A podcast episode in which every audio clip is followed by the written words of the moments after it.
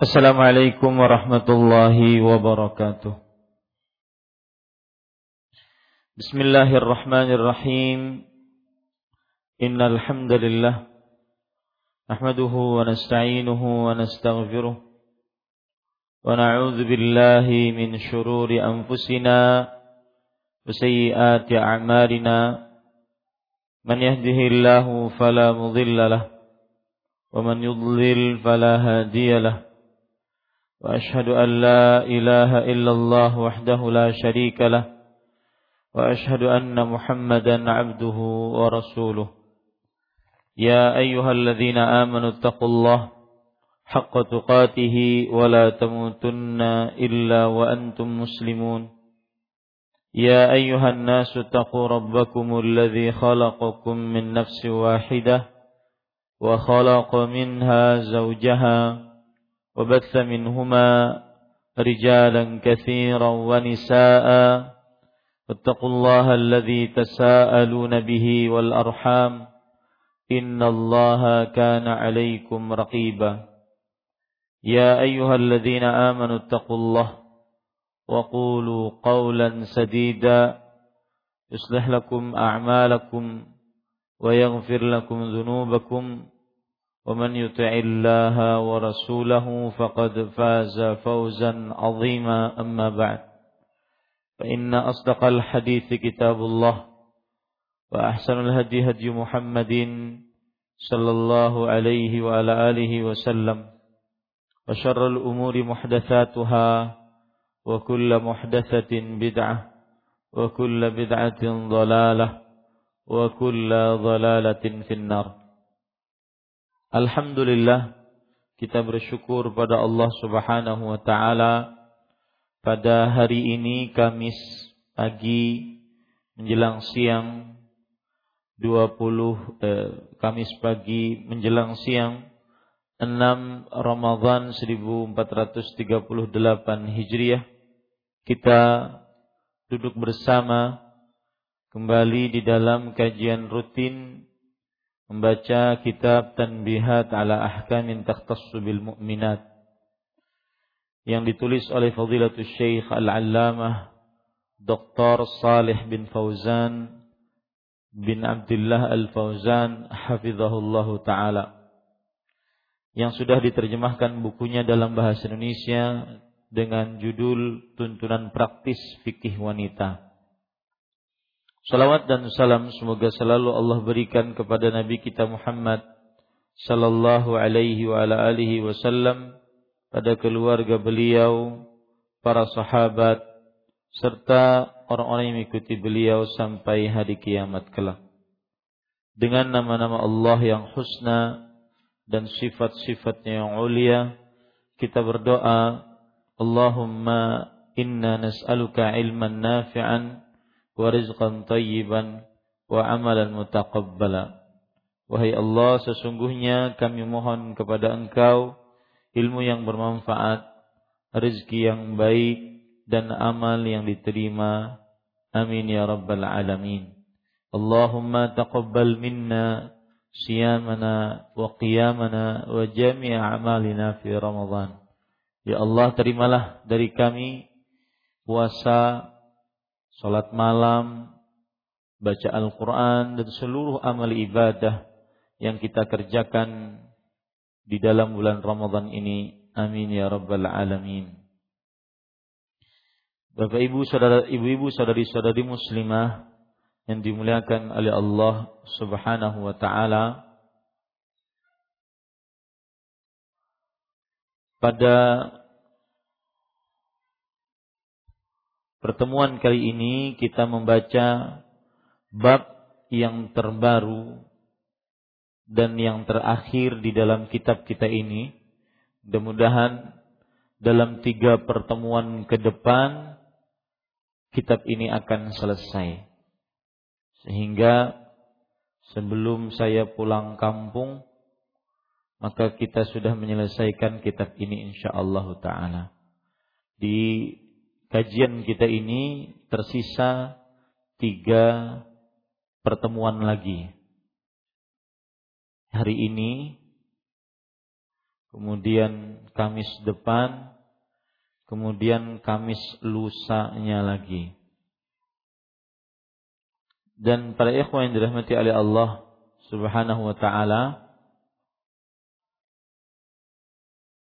insyaallah taala ini adalah pertemuan yang pertama dalam bab yang ke-10 penulis mengatakan al-faslul ashiru al-khitani. Bab yang ke-10 bab terakhir. Fi bayani ahkamin tahfazu lil mar'ati karamataha wa tasunu iffataha. Penjelasan tentang hukum kewajiban wanita menjaga kehormatannya. Ibu-ibu saudari-saudari muslimah, bab ini akan menjelaskan kiat-kiat bagaimana seorang wanita menjaga kehormatannya.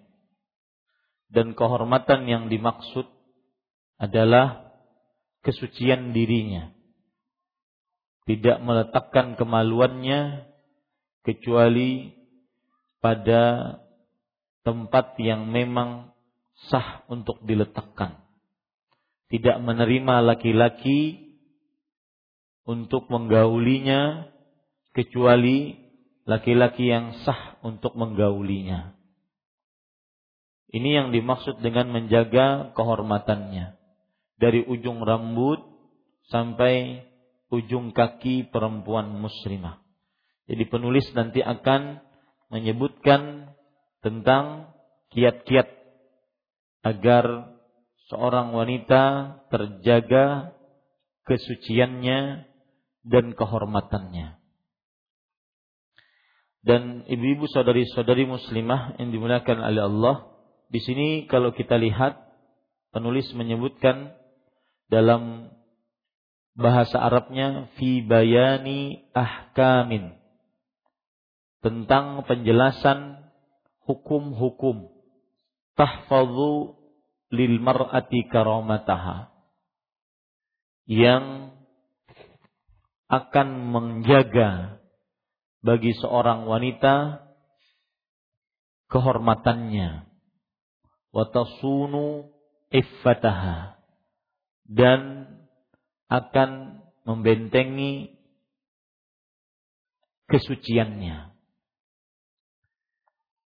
Sedangkan di dalam buku terjemahan kita disebutkan penjelasan hukum tentang kewajiban wanita menjaga kehormatannya. Ini mungkin terjemahannya kurang tepat. Yang tepat adalah penjelasan hukum tentang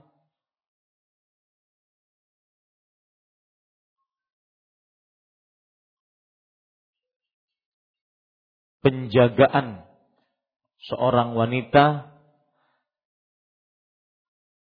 terhadap kehormatannya. Atau terjemahan yang lebih tepat penjelasan hukum-hukum yang menjaga seorang wanita kehormatannya dan membentengi kesuciannya. Jadi yang dibicarakan adalah hukum-hukumnya. Jadi mungkin bisa dirubah Ibu terjemahannya penjelasan hukum-hukum yang menjaga seorang wanita kehormatannya dan membentengi kesuciannya. Ini makanya nanti akan dijelaskan oleh penulis hukum-hukum yang dengan hukum tersebut bagaimana akhirnya seorang wanita terjaga kesuciannya dan juga terbentengi kehormatannya.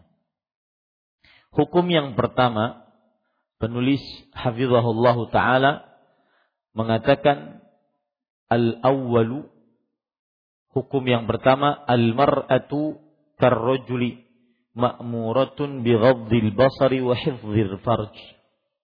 Wanita sebagaimana laki-laki diperintahkan untuk menundukkan pandangan dan menjaga kesucian. Maksud dari hukum yang pertama ini adalah kiat agar seorang wanita terjaga kehormatannya, terbentengi kesuciannya. Maksudnya adalah eh, maka mereka juga diperintahkan untuk menjaga pandangan mereka dan menjaga kemaluan mereka. Menjaga pandangan dan menjaga kemaluan mereka. Ibu-ibu, saudari-saudari muslimah yang dimuliakan oleh Allah, sebelumnya saya ingin menjelaskan apa makna iffah. Karena di dalam bahasa Arabnya di sini disebutkan watasunu iffataha. Hukum-hukum yang bisa membentengi iffahnya.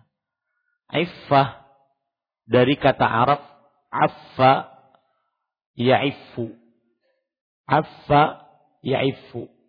Yang artinya kaffa. Yang artinya dalam bahasa Indonesia menahan. Yang artinya menahan.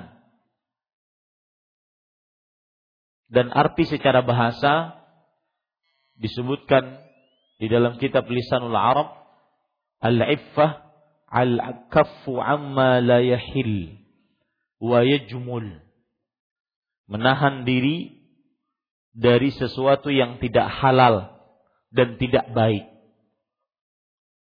Ini arti iffah. Perhatikan papan tulis. Al-iffah dari kata-kata affa ya'iffu. Yang artinya al-kaffu. Artinya adalah menahan dalam bahasa Indonesia. Dan secara bahasa arti dari iffah adalah al-kaffu amma la yahil wa yajmul menahan dari yang tidak halal dan tidak baik. Ini arti iffah secara bahasa. Makanya kalau ada anak perempuan namanya iffah bagus itu. Karena menahan dari perbuatan yang tidak baik dan tidak halal. Adapun makna iffah secara bahasa adalah disebutkan di dalam kitab At-Ta'rifat yang ditulis oleh Al-Jurjani hayatun lil quwwati syahwiyah mutawassitatun bainal fujuri alladhi huwa ifratu hadhihi al-quwwah wal khumudu alladhi huwa tafriduha fal afif man yubashiru al-umura ala wifqi syara' wal muru'ah Langsung saja, iffah adalah sifat kekuatan syahwat yang terletak antara syahwat yang berlebihan dengan syahwat yang terlalu rendah. Makanya seorang dikatakan mempunyai sifat iffah ketika dia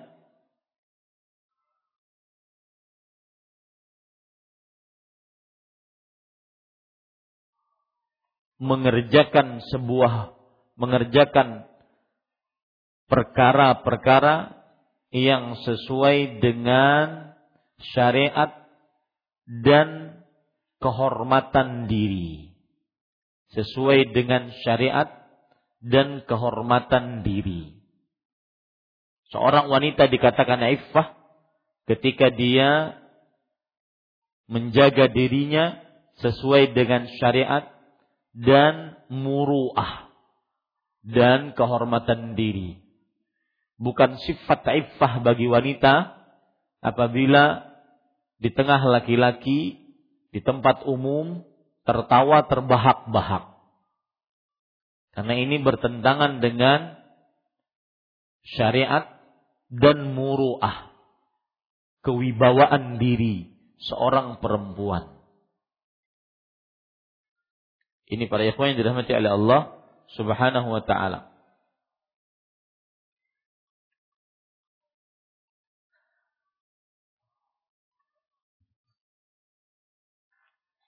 Taib.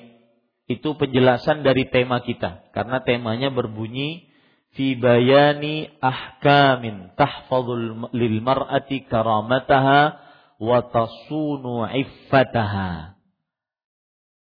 Penjelasan hukum-hukum yang menjaga kehormatan wanita dan membentengi iffahnya. Nah, makanya saya menjelaskan iffahnya. Menja membentengi kesuciannya. Dan tadi sudah kita bahas makna iffah secara bahasa ataupun secara istilah syariat dari perkataan para ulama. Makanya di sini penulis mengatakan yang pertama adalah Al-mar'atu karrajuli ma'muratun bighaddil basar wa hifdzil farj. Wanita sebagaimana laki-laki diperintahkan untuk menundukkan pandangan dan menjaga al-farj. Di sini diterjemahkan menjaga kesucian diri. Mungkin ditulis dalam tanda kurung menjaga kemaluan. Ya, menjaga kemaluan itu lebih tepat dibandingkan kesucian diri, menjaga kemaluan. Penulis seakan-akan ingin mengatakan kepada kita bahwa agar seorang wanita muslimah terjaga kehormatannya, terbentengi kesuciannya, maka hendaknya dia menjaga pandangan dan menjaga kemaluan sebagaimana laki-laki juga diperintahkan demikian. Kemudian penulis mengatakan, qala Allah Ta'ala, "Qul lil mu'minina yaghuddu min absarihim wa yahfazu furujahum, dzalika azka lahum, innallaha khabirum bima yasna'un." Wa qul lil mu'minat yaghdudna min absarihinna wa yahfazna furujahunna artinya katakanlah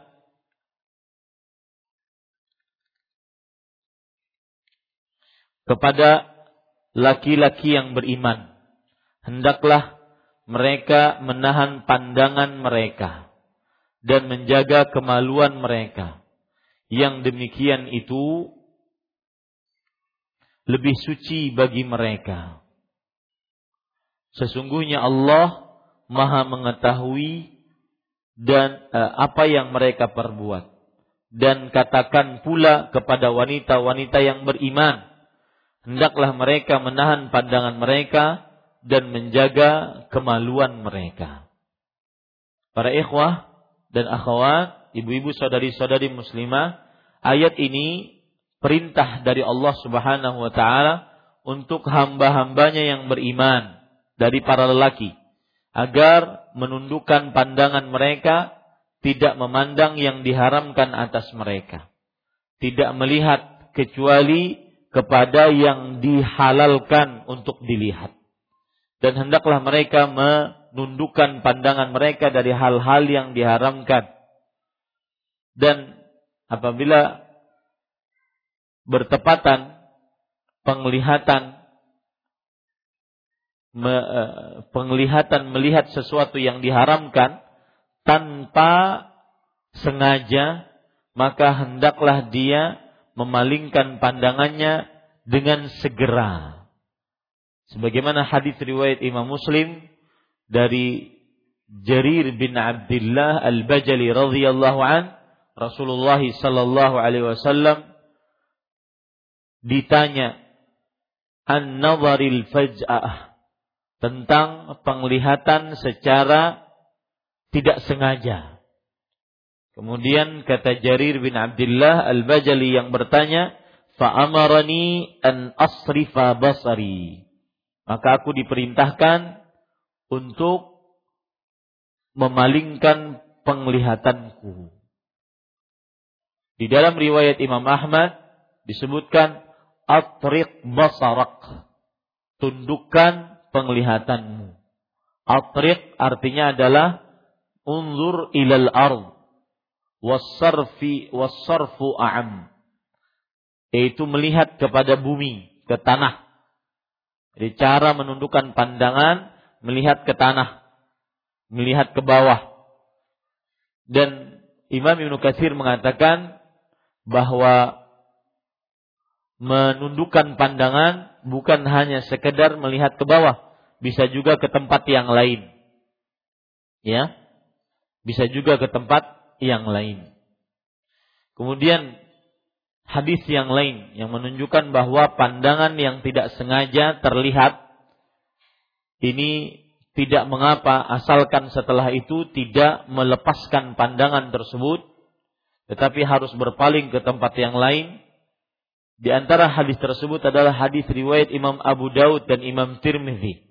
Rasulullah sallallahu alaihi wasallam bersabda kepada Ali bin Abi Thalib radhiyallahu an Ya Ali la tutbi'in nazratan nazrah fa inna lakal ula wa laysa lakal akhirah Wahai Ali, janganlah ikutkan penglihatan kepada penglihatan selanjutnya.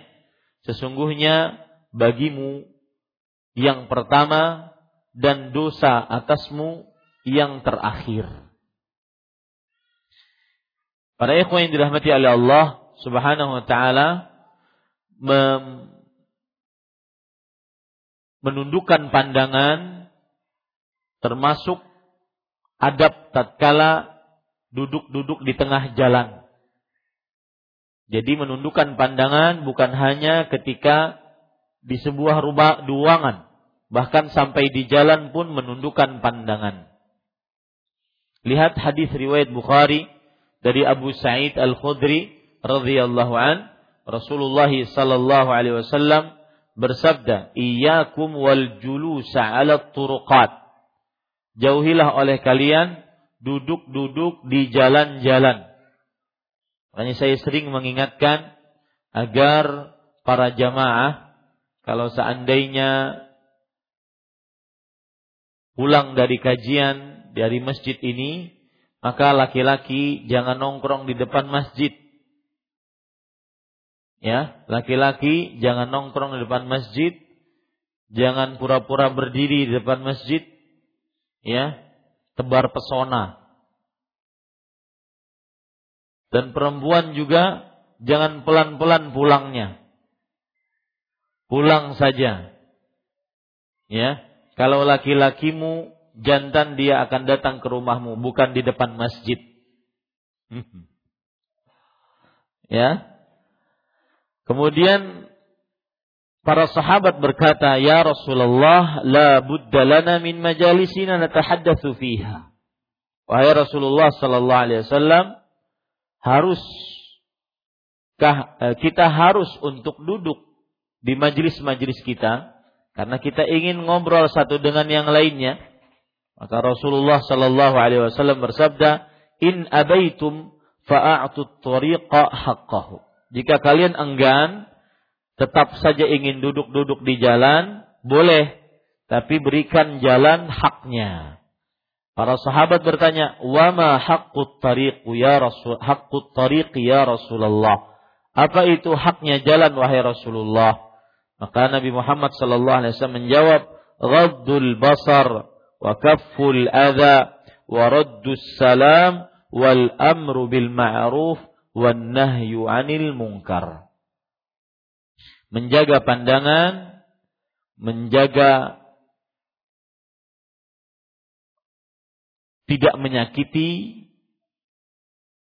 menjawab salam, melakukan amar ma'ruf dan nahi mungkar. Itu haknya jalan.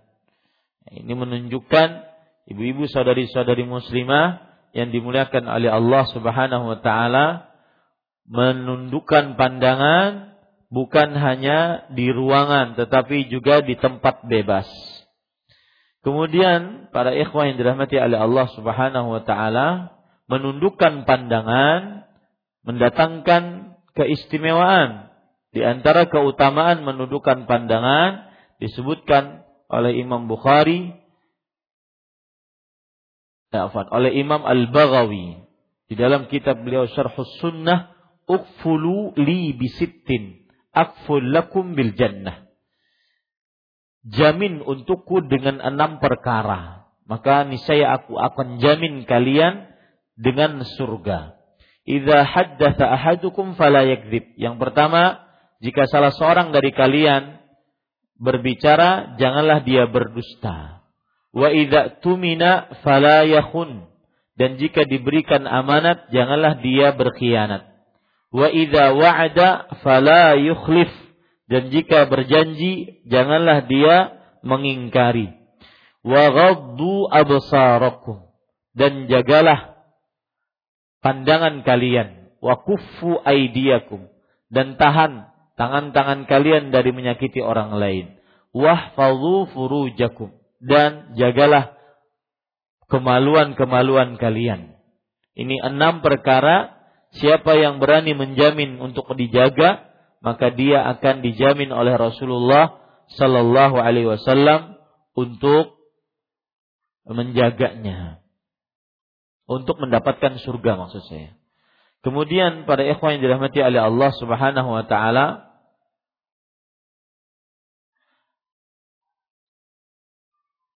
Para ulama menjelaskan bahwa dosa melihat kepada hal yang diharamkan, laki-laki melihat kepada perempuan yang diharamkan, wanita melihat kepada hal yang diharamkan, dosanya adalah dosa.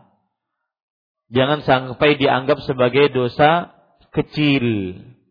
Lihat perkataan dari Abidah ibn Salman Beliau berkata rahimahullahu taala, "Kullu ma 'usiyallahu bih fahuwa kabirah."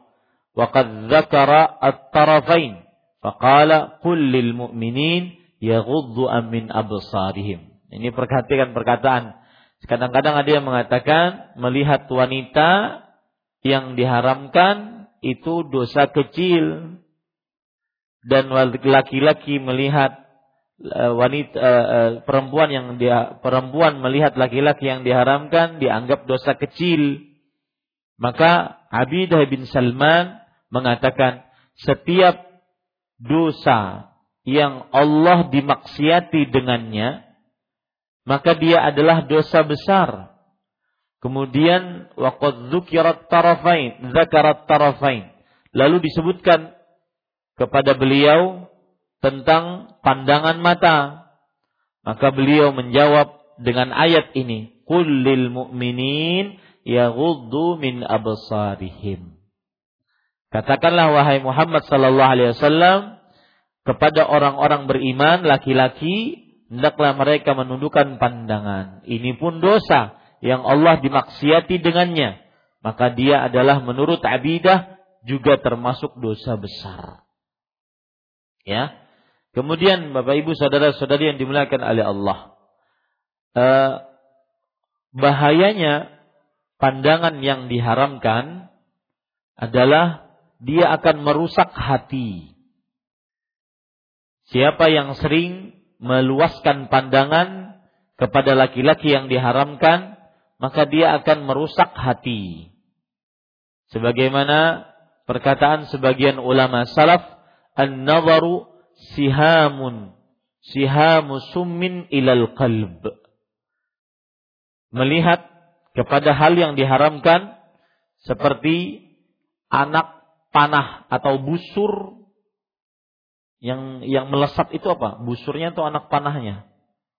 Anak panah yang ber, beracun yang menusuk hati. Ya melihat kepada hal yang diharamkan adalah anak panah beracun yang menusuk hati. Oleh sebab itulah Allah Subhanahu wa taala memerintahkan untuk menjaga kemaluan sebagaimana Allah memerintahkan untuk menjaga pandangan yang menimbulkan syahwat pada kemaluan. Ya. Jadi ada makna ketika Allah menggandengkan Wahai laki-laki beriman, jagalah pandangan dan jagalah kemaluan. Karena pandangan yang diharamkan menimbulkan syahwat dan bisa meletakkan kemaluan pada hal yang diharamkan pula. Para ikhwan yang dirahmati oleh Allah Subhanahu wa taala dan ketika Allah berfirman, "Wahai laki-laki yang beriman, jagalah pandangan dan jagalah kemaluan." Imam Ibnu Katsir mengatakan yang dimaksud menjaga kemaluan terkadang maknanya adalah zina. Berarti maksudnya siapa yang menjaga pandangan maka dia akan terjaga dari perbuatan zina. Pemahaman baliknya seorang yang berzina pasti tidak menjaga apa Bu? pandangan. Nah, ini itu perlu dicatat Bu. Ya. Yang dimaksud dari makna menjaga kemaluan adalah menjaga dari perbuatan zina. Berarti siapa yang menjaga pandangan dari hal yang diharamkan, maka dia akan terjaga dari perbuatan zina. Pemahaman baliknya, seorang yang berzina berarti orang yang tidak menjaga pandangan dan itu pasti. Ya, ini ibu-ibu saudari-saudari muslimah yang dimuliakan oleh Allah. Kemudian penulis mengatakan atau e, di dalam ayat disebutkan zalika azka lahum yang demikian itu lebih suci bagi mereka. Maksud lebih suci adalah lebih suci hatinya dan lebih baik agamanya. Makanya disebutkan dalam beberapa riwayat man hafidha basarahu awrathahu Allahu nuran fi basiratih.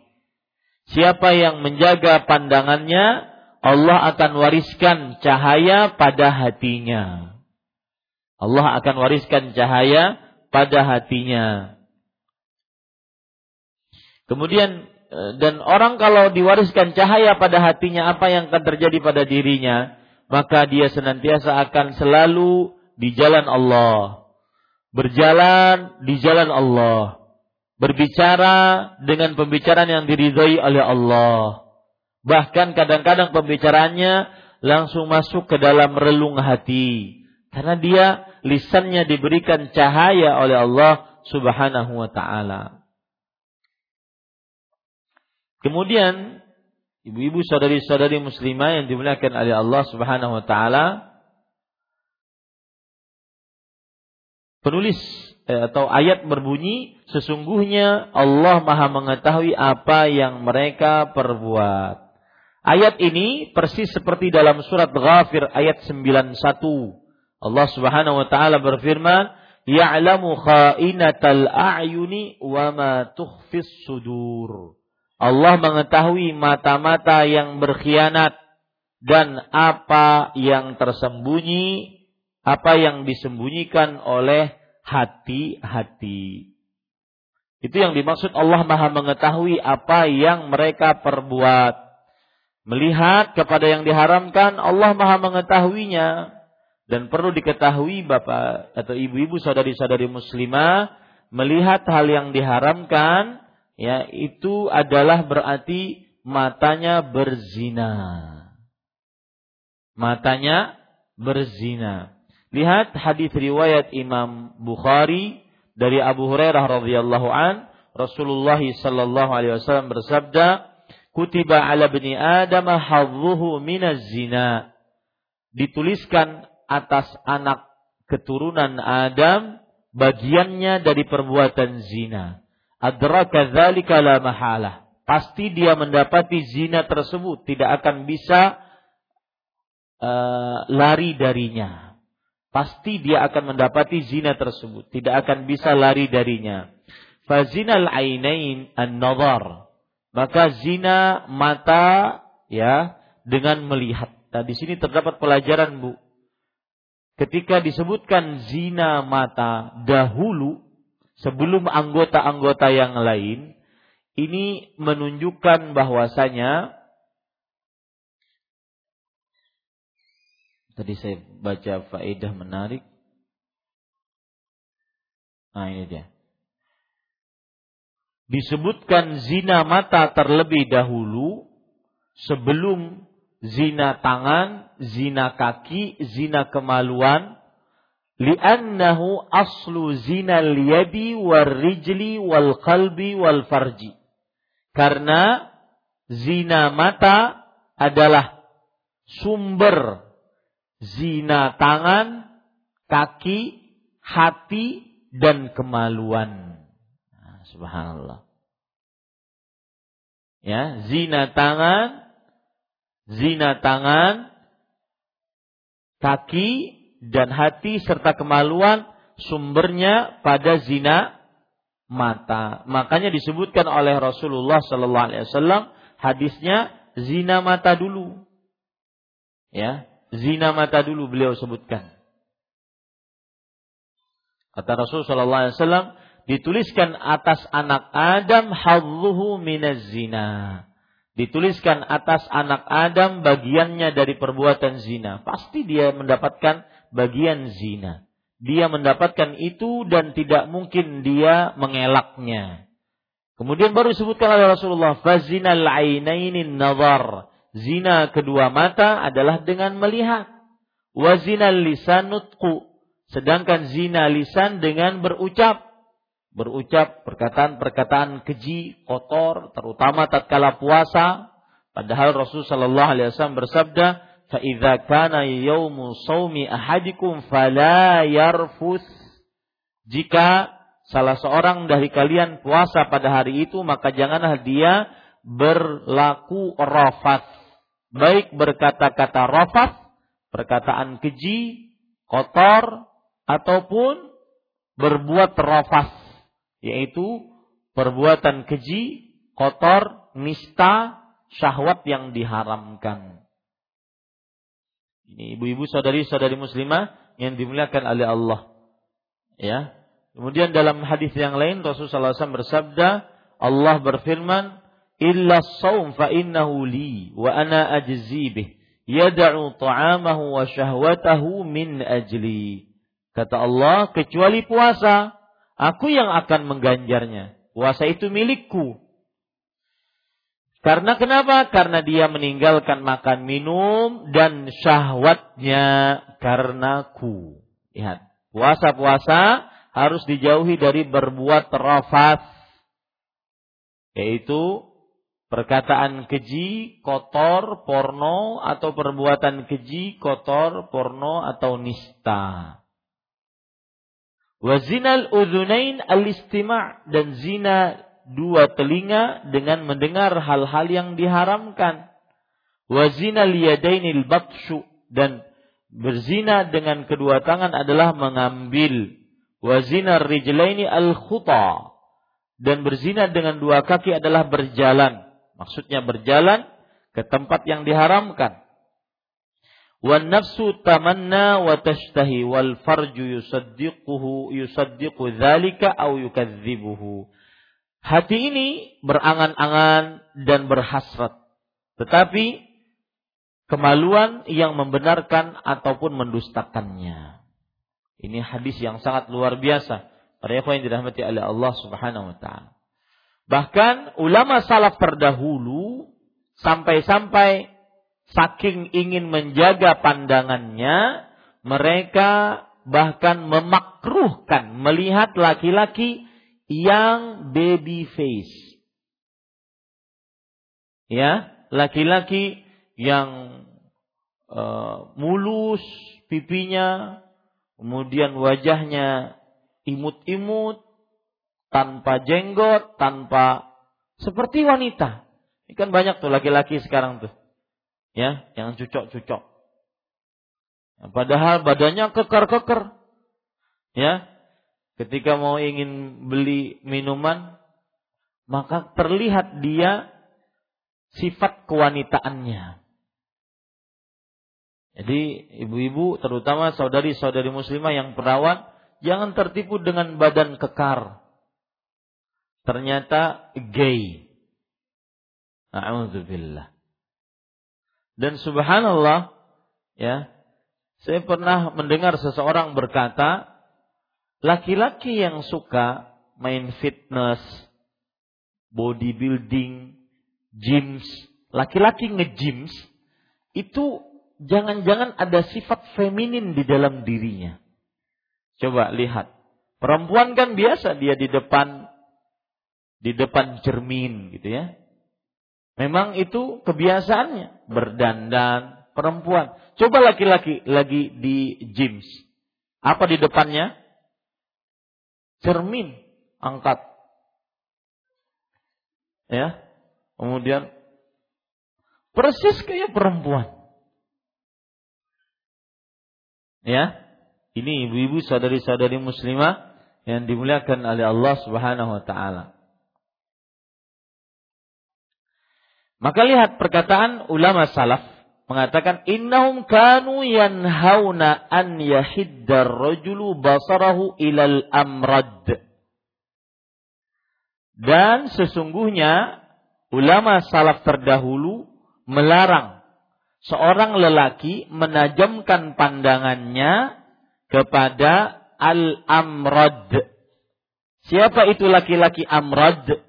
Laki-laki amrod tadi yang sudah saya sebutkan. Laki-laki yang berwajah baby face, tidak ada jenggot, tidak ada kumis, ya. Maka ini namanya laki-laki amrod. Dilarang oleh kebanyakan ulama salaf untuk melihatnya. Bahkan waharramahu ta'ifatun min ahli ilm, kata Imam Ibnu Katsir dan diharamkan oleh kebanyakan para ulama untuk melihat hal tersebut. Maka perhatikan anak-anak yang mungkin sekarang wajahnya terlalu ganteng. Ya, terlalu ganteng. Maka coba dimacokkan sedikit. Hmm. Ada jenggotnya, ada kumisnya, ya, dan ini ibu-ibu saudari-saudari muslimah kadang-kadang jadi penyakit di tempat-tempat yang banyak laki-laki berkumpul sesama jenis seperti pondok pesantren. Ya. Penyakit-penyakit itu harus dijauhi. Makanya ada pembicaraan waktu itu kita rapat untuk pembuatan pesantren intan ilmu, saya sedikit membocorkan bahwa sekamar kita akan jadikan orang berempat atau maksimal delapan. Kemudian di dalam setiap kamar ada kamar mandinya. Dalam kamar itu ada kamar mandinya. Salah satu fungsinya adalah kalau kamar mandi tersebut sudah mulai tertulis I love you, gambar heart, hati begitu. Itu berarti anaknya sudah balik. Ini ya, ternyata bikin pesantren ibu tidak mudah. Saya dulu berpikiran nyari tanah, nyari duit sebanyaknya bikin pesantren selesai. Oh ternyata tidak. Ada perkara-perkara yang diurus lebih dalam lagi. Di antaranya masalah itu. Nah ketika kamar mandinya untuk empat orang satu kamar mandi di dalam, jadi tidak di luar, jadi tidak kolektif seperti kamar mandi di sini, ya. Satu kamar ada kamar mandinya. Kemudian kita lihat nanti pengurusnya melihat, oh jika ada tulisan-tulisan berarti anak ini sudah puber. Maka hati-hati anak ini jangan sampai nanti dia tidak bisa melampiaskan syahwatnya kepada laki-laki eh kepada perempuan akhirnya dia lampiaskan kepada laki-laki. Timbullah penyakit gay, LGBT. Maka di pondok pesantren harus dijauhi untuk menjadikan anak-anak yang amrod. Namanya Bu amrod. Ya, dalam bahasa Arabnya begini tulisannya. Amrod.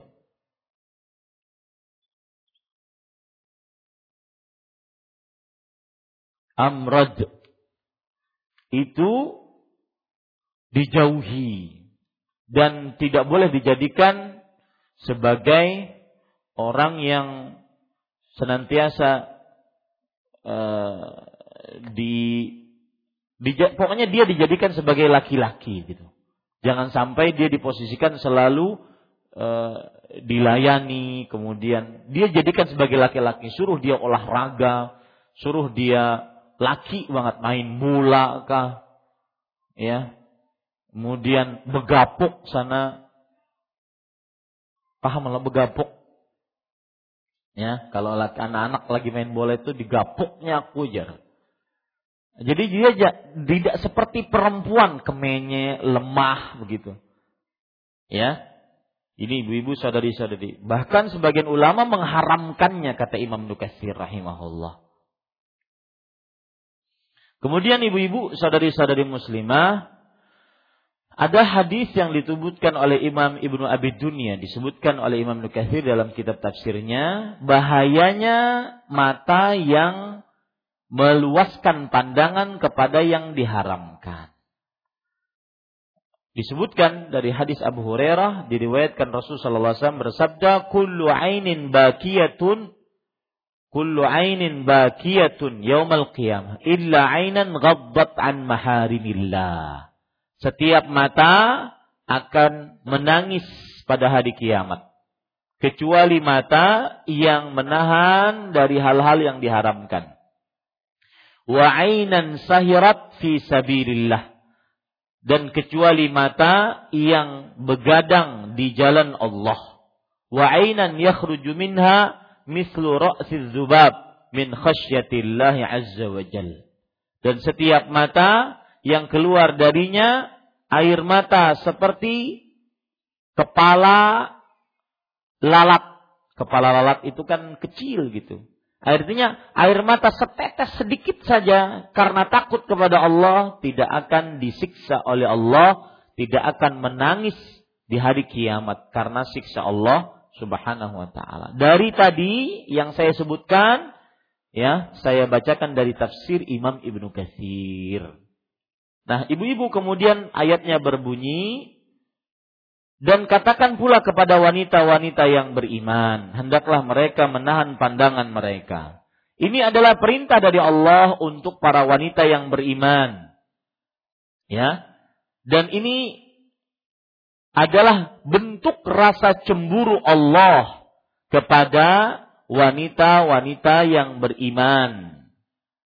Agar mereka senantiasa melihat kan matanya hanya kepada laki-laki yang merupakan suaminya. Dan dengan sifat ini perbedakanlah antara wanita yang beriman dengan wanita jahiliyah dan wanita-wanita yang musyrik. Ya, wanita-wanita yang musyrik. Kemudian Imam Ibnu Katsir menyebutkan sebab turunnya ayat ini. Wahai para wanita, jagalah pandangan kalian dan jagalah kemaluan kalian. Imam Nukatsir menyebutkan sebab turunnya ayat ini. Yaitu bahwa ada Jabir bin Abdullah Al-Ansari bercerita. Anna Asma binti Murshidah kanat fi mahallin laha fi Bani Harithah. Faja'ala an-nisa'u yadkhulna 'alayha غير متأزرات فيبدو ما في أرجلهن من الخلاخل وتبدو من صدورهن وذوائبهن فقالت أسماء ما أقبح هذا Artinya Jabir bin Abdullah Al-Ansari radhiyallahu anhu bercerita bahwa Asma binti Mursyidah beliau pernah di uh, rumahnya. Rumahnya yaitu di perkampungan Bani Harithah. Lalu setelah itu banyak perempuan masuk ke dalam rumahnya. Ya. Memakai sarung perempuan tersebut. Akhirnya karena memakai sarung kelihatan kaki-kakinya yang memperlihatkan gelang-gelang kaki. Memperlihatkan gelang-gelang kaki. Dan terlihat juga dada mereka. Dan terlihat juga kepang-kepang mereka. Karena wanita jahiliyah cuma memakai selendang ataupun kerudung kemudian setelah itu diletakkan tidak diikat seperti jilbab melihat itu Asma binti Mursyidah radhiyallahu anha beliau mengatakan sungguh buruk ini. Keadaan wanita seperti ini sangat buruk. Maka turunlah ayat ini. Nah, ceritanya begitu, ibu-ibu, saudari-saudari muslimah yang dimuliakan oleh Allah. Dan ketika Allah tadi berfirman, katakan pula kepada wanita-wanita yang beriman, hendaklah mereka menjaga pandangan mereka. Yaitu menjaga pandangan dari apa yang Allah haramkan atas mereka untuk dilihat yaitu laki-laki selain suami-suami mereka. Ya, makanya Imam Nukathir mengatakan kebanyakan para ulama berpendapat bahwa tidak boleh bagi wanita melihat kepada laki-laki asing yang bukan suaminya dengan syahwat atau tanpa syahwat. Artinya, melihat dengan syahwat atau tidak syahwat diharamkan. Ini sebagian ulama berpendapat seperti ini. Karena ada yang mengatakan, Ustadz, saya melihatnya tanpa syahwat. Maka saya tidak tergoda. Maka sebagian ulama, bahkan disebutkan oleh Imam Nukasir, banyak ulama berpendapat haram bagi seorang wanita melihat laki-laki asing yang bukan mahramnya, bukan suaminya, walau dengan syahwat atau tidak pakai syahwat. Ya, ini ibu-ibu saudari-saudari muslimah yang dimuliakan oleh Allah Subhanahu wa taala. Dalil yang mereka pakai, ulama yang mengatakan bahwa melihat laki-laki walau dengan syahwat atau tidak dengan syahwat itu tetap diharamkan dan laki-lakinya asing bukan mahram bukan suami dalil yang mereka pakai yaitu hadis riwayat Imam Abu Daud dan Imam Tirmidzi. Bahwa Ummu Salamah bercerita annaha kanat inda Rasulullah sallallahu alaihi wasallam.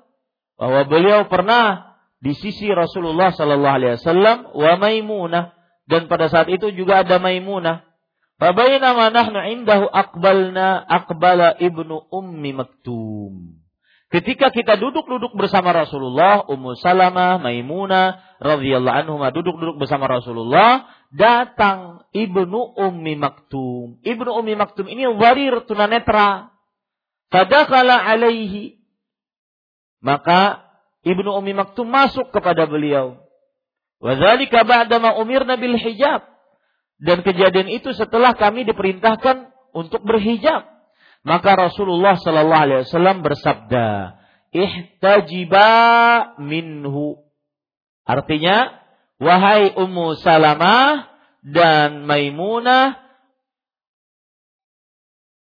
ber apa namanya? bersembunyilah kalian di balik hijab dari dari Ibnu Ummi Maktum. Padahal tunanetra. Makanya Ummu Salamah berkata, "Ya Rasulullah, alaisa huwa a'ma? La yubsiruna wa la ya'rifuna?" Wahai Rasulullah, bukankah dia a'ma, buta, yang tidak melihat kita dan tidak mengetahui kita? Maka Rasul sallallahu alaihi wasallam menjawab, "Awa umyawani antuma alastuma tubsiranihi?" Apakah kalian berdua buta juga? Bukankah kalian berdua melihatnya? di sinilah sebagian ulama berpendapat melihat laki-laki walau dengan syahwat atau tanpa syahwat tetap diharamkan. Ada sebagian ulama berpendapat ini pendapat kedua, berpendapat bahwa boleh melihat laki-laki yang asing bukan mahram, bukan suami tanpa syahwat. Dalil mereka hadis riwayat Muslim bahwa anna Rasulullah sallallahu alaihi wasallam ja'ala yanzuru ila al-habasha wa hum yal'abuna bi hirabihim yawm al-'id fil masjid wa Aisyatu ummul mu'minin tanzur ilaihim min wara'ihi wa huwa yasturuha minhum hatta mallat wa raja'at bahwa Rasulullah sallallahu alaihi wasallam melihat kepada orang-orang Afrika berkulit hitam main-main dengan tongkat dan tombak mereka pada hari Id di masjid. Ini menunjukkan bahwa Idul Fitri semestinya juga dilakukan kegembiraan, sukacita, perlombaan-perlombaan, bahkan lebih harus lebih semarak dibandingkan hari kemerdekaan. Ya, semestinya begitu. Karena Idul Fitri ini kaum muslimin seluruhnya. Dan Aisyah radhiyallahu anha ummul mukminin melihat juga kepada budak-budak berkulit hitam tersebut dari belakang Rasulullah sallallahu alaihi wasallam. Bahkan disebutkan dalam beberapa riwayat beliau meletakkan pundaknya eh dagunya di pundak Rasulullah. Romantis banget. Ya. Meletakkan dagu beliau di pundak Rasulullah sallallahu alaihi wasallam. Dan Nabi Muhammad sallallahu alaihi wasallam menutupi Aisyah agar tidak terlihat oleh budak-budak Afrika tersebut. Sampai Aisyah radhiyallahu anha bosan kemudian kembali lagi ke rumahnya. Ini dua pendapat ulama yang membolehkan satu tanpa syahwat. Ada pendapat yang pertama yang tidak membolehkan sama sekali dengan syahwat atau tidak dengan syahwat. Maka mudah-mudahan yang kita kerjakan sekarang ini pasti saya sudah mengira. Pasti pian betakun. Tu televisi pian ustad seikungan di di muka ulun kayak apa. Maka jawabannya hadis ini tadi. Asalkan tidak dengan syahwat dan tujuannya untuk mengajar. Dan ini dilakukan oleh para ulama besar sampai di zaman kita sekarang. Sampai penulis buku ini Syekh Saleh bin Fauzan bin Abdullah Al-Fauzan masuk televisi dilihat laki-laki dan perempuan. Demikian. Mudah-mudahan bisa dimaklum, bisa dipahami Bu. Kemudian penulis e, ayat berbunyi dan menjaga kemaluan mereka. Maksud menjaga kemaluan sudah kita sebutkan tadi, yaitu menjaga dari perbuatan zina. Ini per, ini tafsiran dari Sa'id bin Jubair, seorang tabi'i rahimahullah.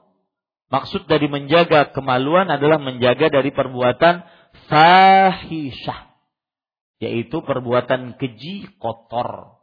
Sedangkan Imam Qatadah bin Da'amah As-Sadusi dan Sufyan bin Masruk As-Sawri mengatakan bahwa yang dimaksud menjaga kemaluan adalah amma la yahillu lahunna yaitu menjaga dari hal-hal apa saja yang tidak halal untuk mereka.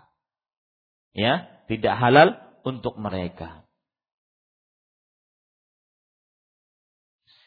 Dan Abu Aliyah rahimahullah mengatakan, ini kaidah Bu, catat ya, Abu Aliyah yang mengatakan. Beliau ini seorang tabi'i. Beliau mengatakan, "Kullu ayatin unzilat fil Qur'an yudhkaru fiha hifdzul furuj bahwa minaz zina. Setiap ayat yang diturunkan di dalam Al-Quran disebutkan di dalamnya menjaga kemaluan, maka maksudnya adalah menjaga diri dari perbuatan zina. Itu kaidah Bu, disebutkan oleh Abu Aliyah. Setiap ayat yang diturunkan di dalam Al-Quran disebutkan di dalamnya menjaga kemaluan, maka maksudnya adalah menjaga dari perbuatan zina. Nah, itu Bu. Jadi dari tadi saya membacakan kepada Ibu tafsir Imam Ibnu Katsir. Ya, mudah-mudahan tafsir tadi bermanfaat Ibu. Kalau ingin Ibu melengkapi catatannya, saya mengulangi sedikit poin-poinnya saja, ya. Ulangi enggak, Bu? Hah? Ulangi ya. Baik, poin-poinnya. Saya ringkas dari tafsir Imam Katsir poin-poinnya. Yang pertama yaitu bahwa ayat ini perintah untuk lelaki dan wanita beriman menjaga pandangan. Menjaga pandangan. Satu. Yang kedua, yang dimaksud dengan menjaga pandangan adalah tidak melihat kepada yang diharamkan. Yang kedua, yang dimaksud dari menjaga pandangan adalah tidak melihat kepada yang diharamkan. Yang ketiga, jika terpandang tanpa sengaja, maka tidak berdosa. Kecuali kalau dilanjutkan pandangannya. Jika terpandang tanpa sengaja, maka tidak terberdosa. Kecuali jika dilanjutkan pandangannya. Hadisnya tadi Bu yang sudah saya sebutkan bahwa Jarir bin Abdullah Al-Bajali radhiyallahu anhu bertanya tentang pandangan yang tiba-tiba kita keluar rumah pas di depan rumah ada perempuan lewat terpandang. Ya, terpandang. Maka kata Rasul sallallahu alaihi wasallam, "Isrif basarak." Ya. Maka ini tidak mengapa, asalkan jangan diteruskan pandangannya. Sikap ini yang keberapa Bu sekarang? Yang keempat. Sikap tatkala terjadi pandangan tanpa sengaja, yaitu menolehkan ke tempat lain. Bisa ke bawah, ke arah tanah, atau ke mana? Ke arah lain. Sikap tatkala terjadi pandangan tanpa sengaja, bisa uh, dengan melihat ke arah lain, bisa ke bawah, ke arah tanah atau ke arah lain. Dilihat ke arah lain Ustaz. Tambah bersinar yang di arah lain. Bagaimana? Maka ke arah lain lagi. Makanya yang paling jitu tadi tafsirannya ke arah mana Bu? Bawah. Baik. Kemudian menjaga pandangan yang keberapa ini Bu? Yang kelima. Menjaga pandangan juga hukumnya berlaku tatkala di luar rumah di tempat yang luas di luar rumah atau di tempat yang luas seperti di jalan yang sudah saya sebutkan tadi. Baik Ibu. Kemudian yang keenam, keutamaan menjaga pandangan. Apa Bu? Masih ingat Bu? Keutamaan menjaga pandangan. Aku jamin kalian enam perkara eh Siapa yang berani menjaminku enam perkara, aku jamin kalian apa bu? Masuk surga. Di antara enam perkara yang dijamin adalah menjaga pandangan. Taib, ibu-ibu, saudari-saudari muslimah yang dimuliakan oleh Allah. Kita lanjutkan. Kemudian, ibu-ibu, saudari-saudari muslimah, meluaskan pandangan kepada yang diharamkan merusak hati. Makanya Allah berfirman, yang demikian itu lebih suci bagi kalian. Maksudnya lebih suci hati dan lebih suci agama.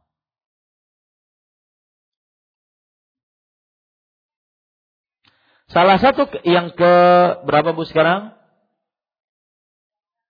Yang kedelapan. Menjaga pandangan akan mewariskan cahaya pada pada hati yang menjaga pandangan akan mewariskan cahaya pada hati. Kemudian yang kesembilan yaitu menjaga pandangan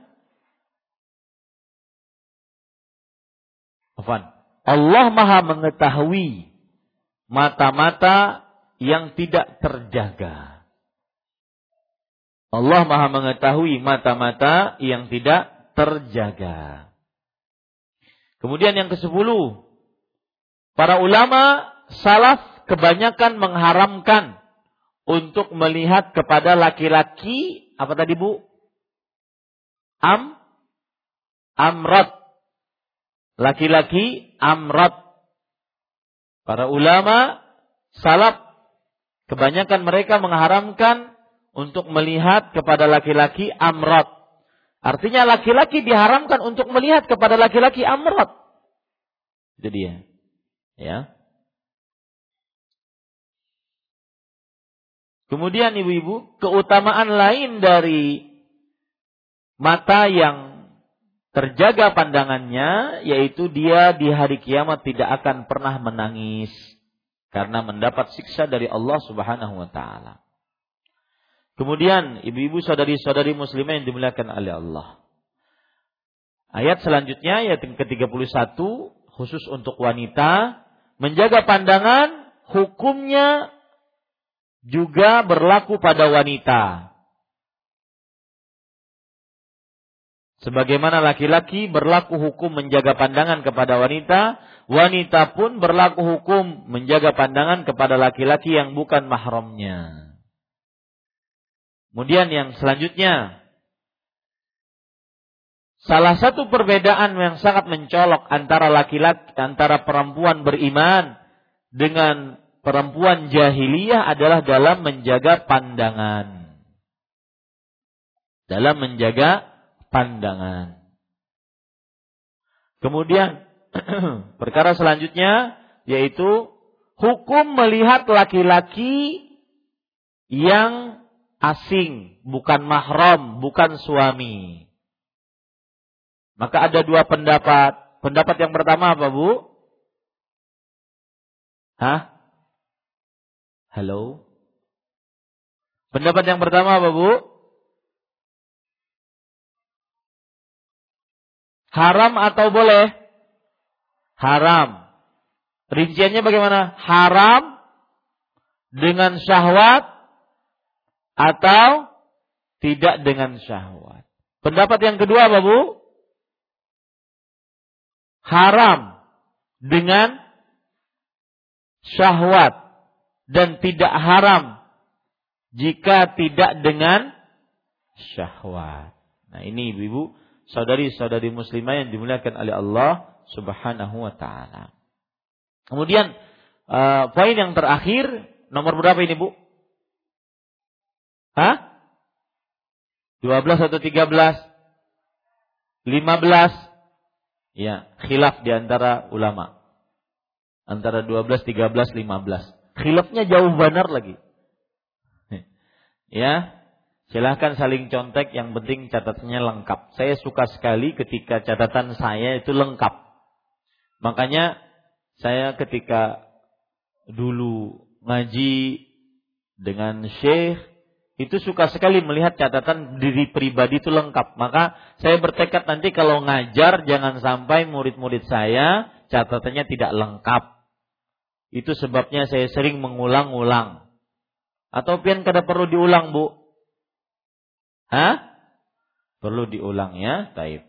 Ibu-ibu saudari-saudari muslimah eh, yang terakhir yaitu perkara apa maksud menjaga kemaluan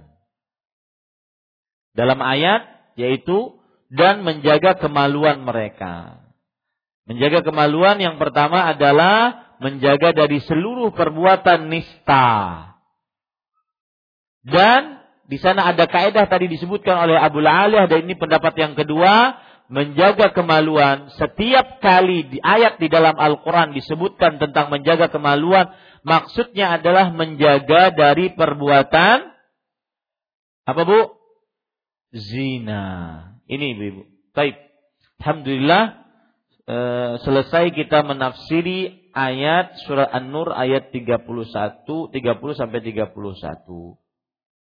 Mohon e, agar catatannya lengkap karena cuma 15 poin.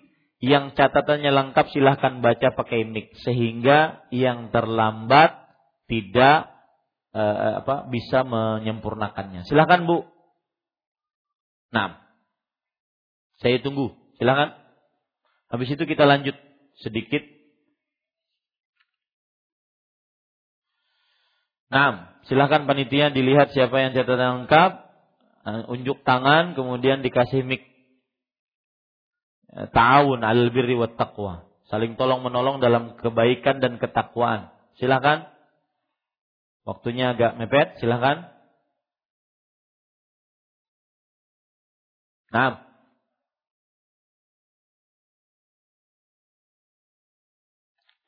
Nah, silakan.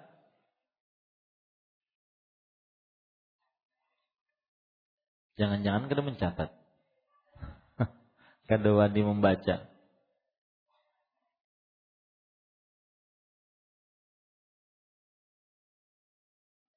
Baik, kalau begitu kita sama-sama sebagai pengulangan sama-sama tafsiran surat An-Nur ayat 30 sampai 31. Yang pertama perintah untuk menjaga menjaga apa Bu? Pandangan. Yang kedua, maksud menjaga pandangan tidak melihat kepada yang diharamkan. Kemudian yang ketiga, apa Bu? Apabila tidak sengaja. Betul? Ya, apabila tidak sengaja maka tidak berdosa, asalkan tidak dilanjutkan pandangannya. Yang keempat, sikap ketika melihat kepada yang diharamkan tidak sengaja, yaitu menoleh ke tempat lain. Yang kelima,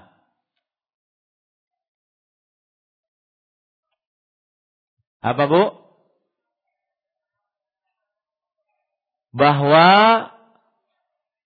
yang kelima adalah menjaga pandangan juga di tempat di tempat luas. Ya, bukan hanya di dalam ruangan, tetapi juga di tempat luas. Yang keenam, keutamaan menjaga pandangan. Yaitu dijamin masuk surga. Yang ketujuh, yang tidak menjaga pandangan akan merusak merusak hati ya merusak hati. Kemudian yang kedelapan keutamaan menjaga pandangan yang lain yaitu akan diwariskan oleh Allah cahaya pada hatinya ya. Kemudian yang kesembilan ibu-ibu saudari-saudari muslimah yang dimuliakan oleh Allah Subhanahu wa taala yaitu Allah Maha mengetahui mata-mata yang berkhianat. Ini yang kesembilan.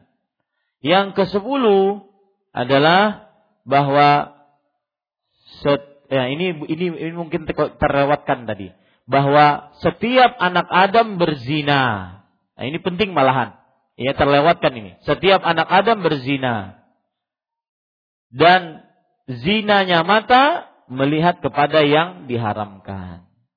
Yang ke-11 ini belum disebutkan yang ke-11 yaitu dimulai dengan zina mata karena sumber dari zina tangan, kaki, kemaluan dan lain-lainnya dari anggota tubuh. Ini yang ke-11.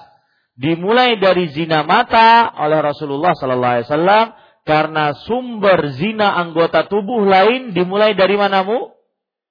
Dari mata. Ya. Kemudian yang kedua belas, para ulama salaf kebanyakan mengharamkan melihat laki-laki yang yang amrad, ya, yang amrad. Kemudian yang ke tiga belas, yaitu keutamaan dan keistimewaan mata yang menjaga pandangan, dia tidak akan menangis di hari kiamat. Yang keempat yaitu wanita beriman juga diperintahkan untuk menjaga pandangan sebagaimana laki-laki diperintahkan. Yang kelima belas, perbedaan yang sangat mencolok tentang uh, da, perbedaan yang sangat mencolok antara wanita beriman dengan wanita jahiliyah adalah dalam menjaga pandangan. Kemudian yang ke-16 yaitu permasalahan bolehkah melihat laki-laki asing bukan suami bukan mahram? Ada dua pendapat. Yang pertama haram baik dengan syahwat atau tidak dengan syahwat. Pendapat yang kedua halal kalau tidak pakai syahwat. Baik, yang terakhir yang ke-17 berarti Ibu berarti perbedaan pendapat tadi keliru berataan. 12, 13, 15. Yang ke-17 maksud dari menjaga kemaluan adalah menjaga dari perbuatan nista atau setiap ayat yang disebutkan dalam menjaga kemaluan di dalam Al-Qur'an maksudnya adalah menjaga dari perbuatan zina. Nah, itu Bu 17 faidah pagi ini dari ayat tersebut. Baik, kita baca apa yang disebutkan oleh penulis. Saya langsung bacakan bahasa Arabnya. Eh, bahasa Indonesianya. Guru kami, Syekh Muhammad Al-Amin Asyangkiti. Ini berguru beliau, ibu-ibu saudari-saudari muslimah yang dimuliakan oleh Allah. Guru beliau ini adalah eh, ahli tafsir. Dan ini gurunya Syekh bin Bas gurunya ulama-ulama yang lain yang ada di Arab Saudi. Gurunya Syekh Abdul Muhsin Al-Abbad ya. Dan beliau asalnya dari Syengkit. Syengkit itu bahasa Indonesianya apa ya? Santini ketan. Ya, dari Afrika. Ya, dari Afrika dan beliau wafat pada tahun 1393.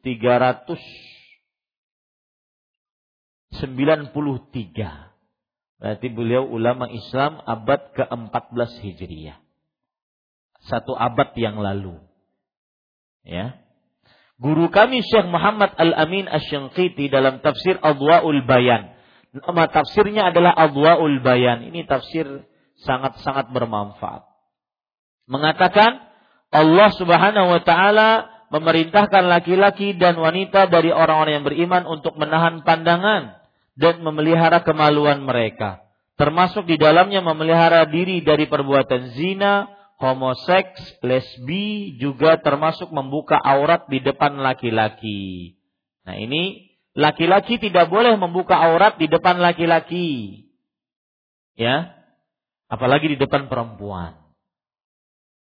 Hingga beliau mengatakan, Allah Subhanahu wa taala telah menjanjikan kepada mereka, laki-laki dan wanita yang mentaati perintahnya dalam ayat ini, mereka diberikan ampunan dan balasan pahala yang besar apabila pengamalannya disertakan dengan kandungan akhlak yang disebutkan dalam surat dalam ayat 35 dari surat Al-Ahzab yaitu firman-Nya innal muslimina wal muslimat wal mu'minina wal mu'minat wal qanitina wal qanitat والصادقين والصادقات والصابرين والصابرات والخاشعين والخاشعات والمتصدقين والمتصدقات والصائمين والصائمات والحافظين فروجهم والحافظات والذاكرين الله كثيرا والذاكرات أعد الله لهم مغفرة وأجرا عظيما Sesungguhnya laki-laki dan perempuan yang muslim, laki-laki dan perempuan yang mukmin, laki-laki dan perempuan yang tetap taat dalam ketaatannya, laki-laki dan perempuan yang benar, laki-laki dan perempuan yang sabar, laki-laki dan perempuan yang khusyuk, laki-laki dan perempuan yang bersedekah, laki-laki dan perempuan yang berpuasa, laki-laki dan perempuan yang memelihara kehormatannya, dan laki-laki dan perempuan yang banyak menyebut nama Allah, Allah telah menyediakan untuk mereka ampunan dan pahala yang besar. Surat Al-Ahzab, surat ke-33 ayat 35. Nah ini menunjukkan bahwa menjaga kemaluan termasuk dari mendatangkan pahala yang besar dan ampunan. Di samping menjaga hati tadi yang kita sebutkan dalam surah An-Nur. Dalam surah Ahzab, menjaga kemaluan dan menjaga pandangan adalah dia bisa mendapatkan ampunan dan juga pahala yang besar. Kemudian penulis mengatakan, Lesbian atau al-musahaqqah adalah wanita yang menggauli wanita dengan berangkulan seperti suami. Itu merupakan suatu pelanggaran yang besar yang mana para pelakunya diancam dengan hukuman berat. Ya. Ini laki-laki uh, suami apa namanya? perempuan dengan perempuan, yang satu pura-pura jadi lakinya. Yang satu jadi istrinya. Ya. Kalau seandainya di antara lelaki saya agak paham jadi kalau laki-laki yang agak tadi amrot tadi dijadikan istri. Sedangkan laki-laki yang maco-maco, yang jerawatan banyak, itu, jadikan suaminya. Tapi kalau perempuan saya tidak paham karena bagaimana perasaan perempuan gitu melihat sampai si fulan dijadikan lakinya itu bagaimana padahal dia perempuan. Apakah kelakuannya keras gitu, omongannya keras kalau makan meriga itu ya, pakai gelas gonol gitu. Ya, kalau makan ngangkat kaki ya. Kemudian iwaknya dihabiskan serongan, kada ingat lawan laki, ini mungkin yang seperti itu ya, wallahu alam. Penulis kitab Al-Mughni mengatakan dan jika dua wanita saling berangkulan menggosokkan dirinya satu yang lain satu sama lainnya maka berarti keduanya adalah pelaku zina. Yang keduanya dilaknat berdasarkan riwayat dari Nabi Muhammad sallallahu alaihi wa ala alihi wasallam yang berbunyi Idza atatil mar'atul mar'ata fahuma zaniyatan Apabila wanita mendatangi menggauli wanita, maka keduanya adalah pezina. Dan bagi keduanya diberlakukan hukuman takzir, hukuman yang bukan hukum had zina. Takzir itu kadang-kadang lebih parah Bu daripada hukum had zina. Hukum had zina kan kalau dia seandainya dia sudah menikah dirajam sampai mati, laki-laki ataupun perempuan. Kalau seandainya beliau dia belum menikah, maka dicambuk seratus kali, kemudian diasingkan. Nah, takzir kadang-kadang hukumnya lebih berat, mungkin dipenggal. Ya, sesuai dengan ke, ke kemaslahatan yang dilihat oleh pemimpin pada saat itu. Karena itu merupakan zina yang tidak terkena hukuman had. Nah, ini para ikhwan yang dirahmati oleh Allah. Kemudian kita lanjutkan. Syekhul Islam Ibnu Taimiyah rahimahullahu taala mengatakan dalam kitab Majmu'ul Fatawa, atas dasar ini maka wanita yang melakukan perbuatan lesbi adalah pezina sebagaimana yang disebutkan dalam hadis zinanya kaum wanita adalah perbuatan lesbi mereka. Ya, zinanya kaum wanita adalah perbuatan lesbi mereka. Padahal tidak memasukkan kemaluan-kemaluan. Bagaimana mau masuk? Embernya nggak ada. Ya, semuanya sumur. Ya, maka tidak bisa memasukkan kemaluan-kemaluan. Makanya walaupun tidak ada masuk ember ke dalam sumur, tetapi kalau seandainya antara sumur dengan sumur saling bergesekan, maka itu disebut zina. Ini ibu-ibu. Nauzubillah. Nauzubillah, semua nauzubillah. Maka hendaknya berhati-hati bagi kaum muda muslimah dari perbuatan yang mungkar dan sangat buruk ini. Adapun dalam masalah menjaga pandangan, Al-Allamah Ibnul Qayyim rahimahullah dalam kitab Al-Jawabul Kafi halaman 129 sampai 130 telah mengatakan Adapun lirikan mata merupakan bujukan bagi syahwat dan sebagai utusan penggerak syahwat. Ini yang kita sebutkan tadi. Menjaga pandangan itu menjaga hati, ya. Makanya disebutkan bahwa zina mata lebih dahulu dibandingkan zina tangan, zina kaki, zina kemaluan. Karena kenapa tadi Bu? Mata adalah sum sumber, ya. Maka memelihara mata dari lirikan itu merupakan dasar dari pemeliharaan kesucian atau kemaluan. Barang siapa yang begitu saja melepaskan pandangan matanya, akan datang kepadanya masukan-masukan yang menyebabkan kehancuran. Hati-hati bu, yang kebiasaan melihat laki-laki ganteng, terutama di zaman sekarang banyak sosial media, ya di Instagram, di WhatsApp, di Facebook, di Twitter, di Eh, BBM atau yang semisalnya sosial-sosial media. Hati-hati ya. Dan itu penyakit. Sebagaimana laki-laki penyakit melihat kepada perempuan yang diharamkan, perempuan pun juga mempunyai penyakit seperti itu. Ah hidungnya lah mancung mana rupanya. Oh kumisnya kayak itu. Oh ada jambangnya sedikit. Oh dan semisalnya. Maka jauhi itu. Karena itu penyakit menyebabkan kehancuran hatinya nanti tidak akan diwariskan terhadap uh, cahaya dari Allah Subhanahu wa taala. Nabi Muhammad sallallahu alaihi wasallam bersabda, "Ya Ali, la tat, la tutbi'in nadratan nadrah fa inna malakal ula." Wahai Ali, janganlah engkau ikuti pandangan pertama dengan pandangan berikutnya, sesungguhnya pandangan pertama itu untukmu. Ini sudah kita bahas tadi. Yang dimaksud dalam hadis tersebut adalah pandangan mata yang tiba-tiba terlihat, tidak mempunyai tujuan tertentu. Nah, ini yang yang tidak sengaja tadi Bu ya.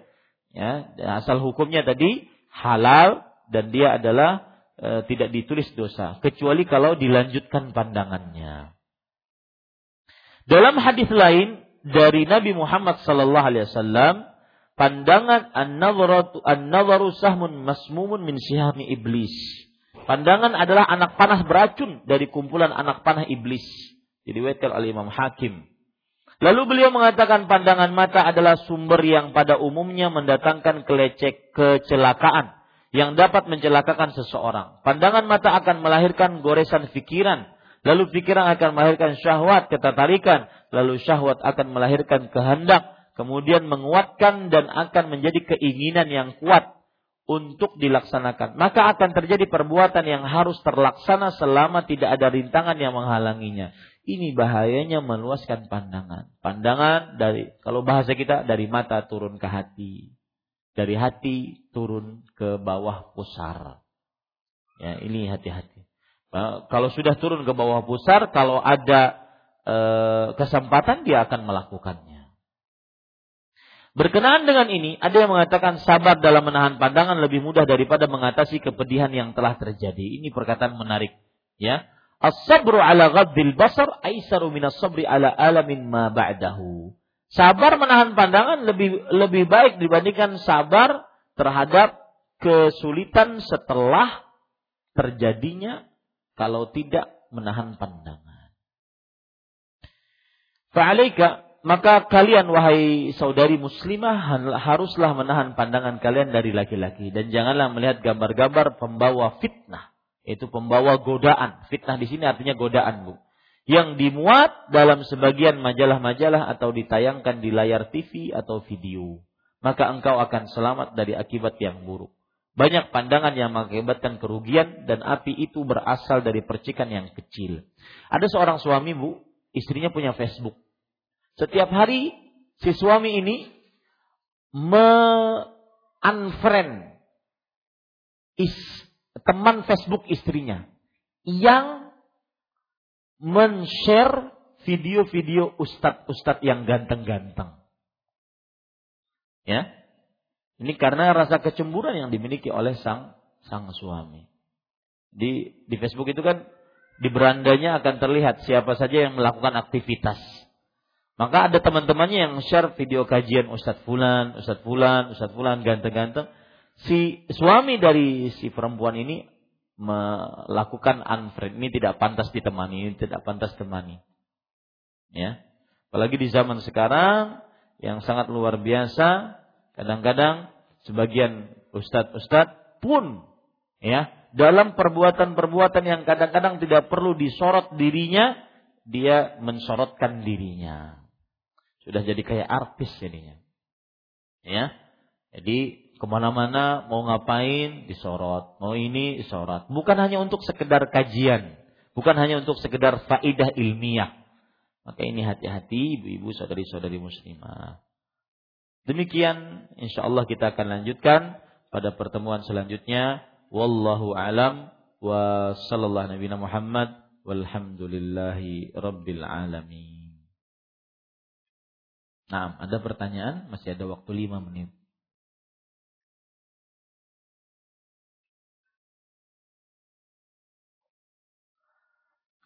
Hmm.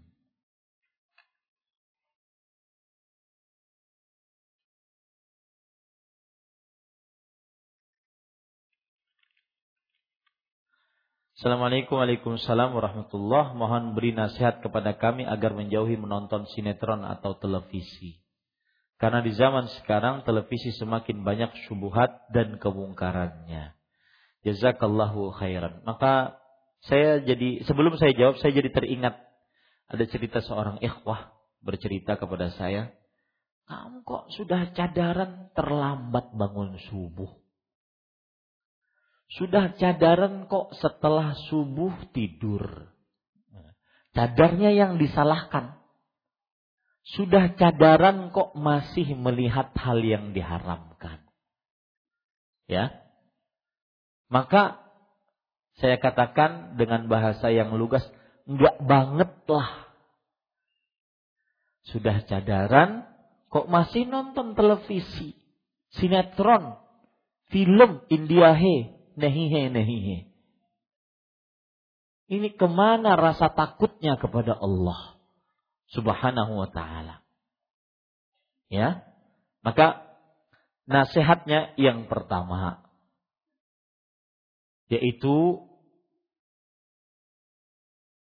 harus diketahui bahwa melihat sinetron, melihat film yang di dalamnya ada laki-laki yang bukan mahram, ada perempuan yang bukan mahram, ada musik, ada cerita bohong, itu haram. Kenapa demikian? Karena terkumpul beberapa maksiat. Mungkin fatwa ini akan terlihat aneh di tengah masyarakat kita. Ya begitulah. Al-Islamu bada'a ghariban wa sayaudu ghariban kama bada. Islam datang dalam keadaan asing dan akan terasa asing sebagaimana awalnya.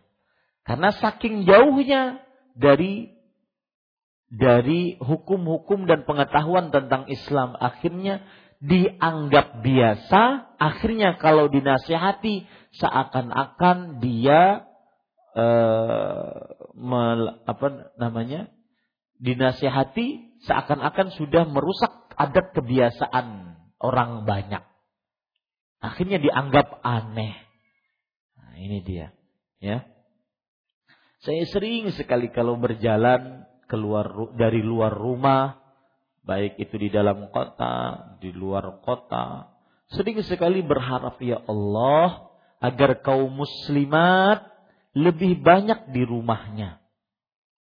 Kira-kira saya pernah memikirkan bagaimana ya kalau Indonesia kaum muslimahnya tidak bekerja di tempat-tempat yang tidak pantas dia bekerja.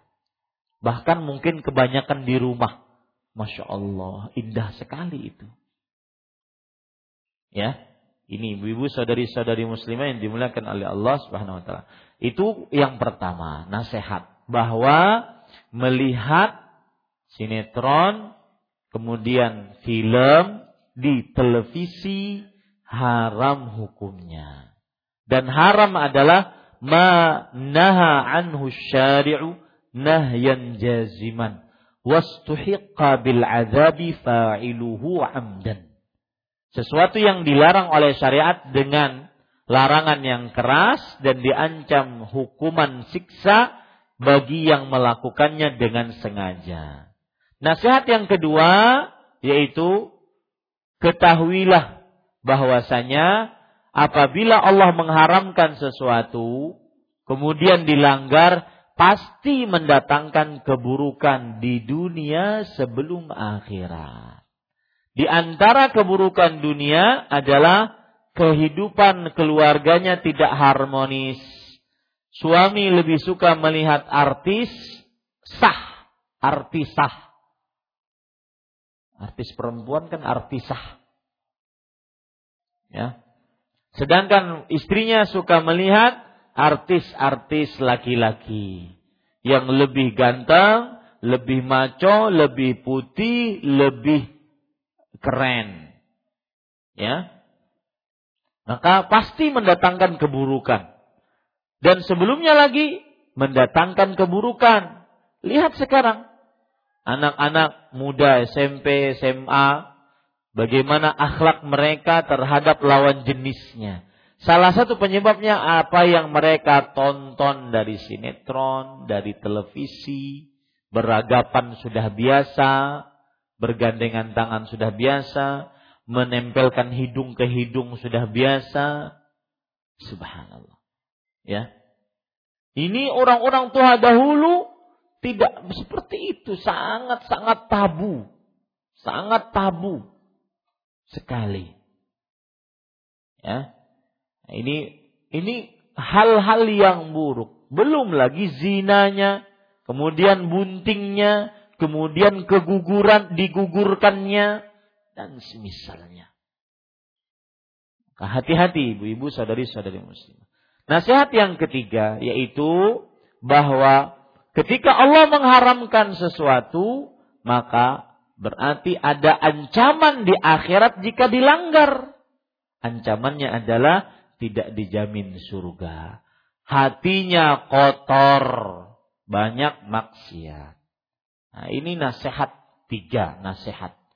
Kemudian yang keempat, nasihatnya adalah ingat mata akan ditanya oleh Allah. Semua yang kita lihat akan diperlihatkan di hari kiamat. Tidak akan pernah bergeser kedua telapak kaki kita dari Allah di hari kiamat sampai kita mempertanggungjawabkan semua yang kita lihat. Sanggupkah kita mengelak saat itu? Tidak sanggup. Maka ini Ya, ibu-ibu saudari-saudari muslimah yang dimuliakan Allah. Yang kelima nasihatnya, sinetron yang Anda lihat tidak manfaat, mendatangkan dosa dan tidak mendatangkan pahala. Kenapa tidak manfaat? Ceritanya dusta.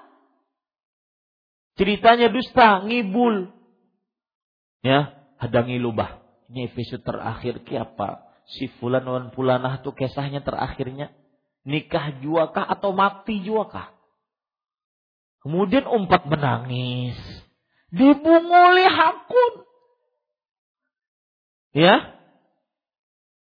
Inya menangis main sinetron dapat duit, pian menangis apa? Habis baju mata. Allahu Akbar. Bulan Ramadan lagi. Bulan yang aturan baca Al-Quran.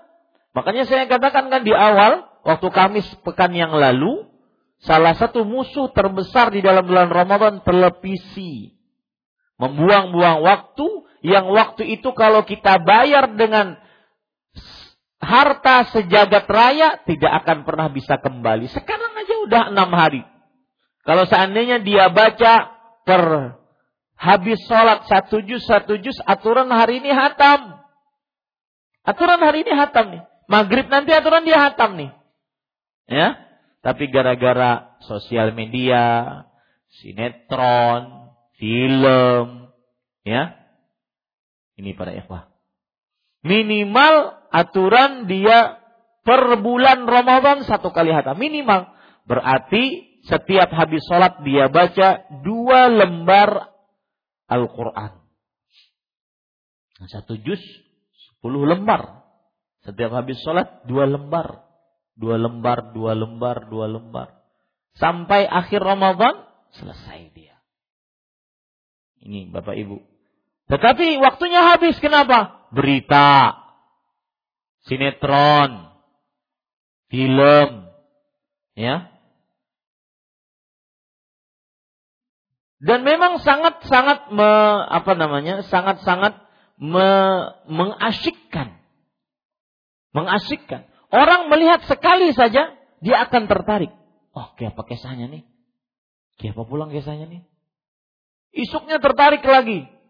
Jadi benar-benar ini adalah tipu daya syaitan. Dan nasihat yang keenam yaitu bahwa tanda Allah sedang membiarkan hamba tersebut dalam kesesatan tidak digubris oleh Allah adalah dia akan dibiarkan oleh Allah untuk mengerjakan yang tidak bermanfaat.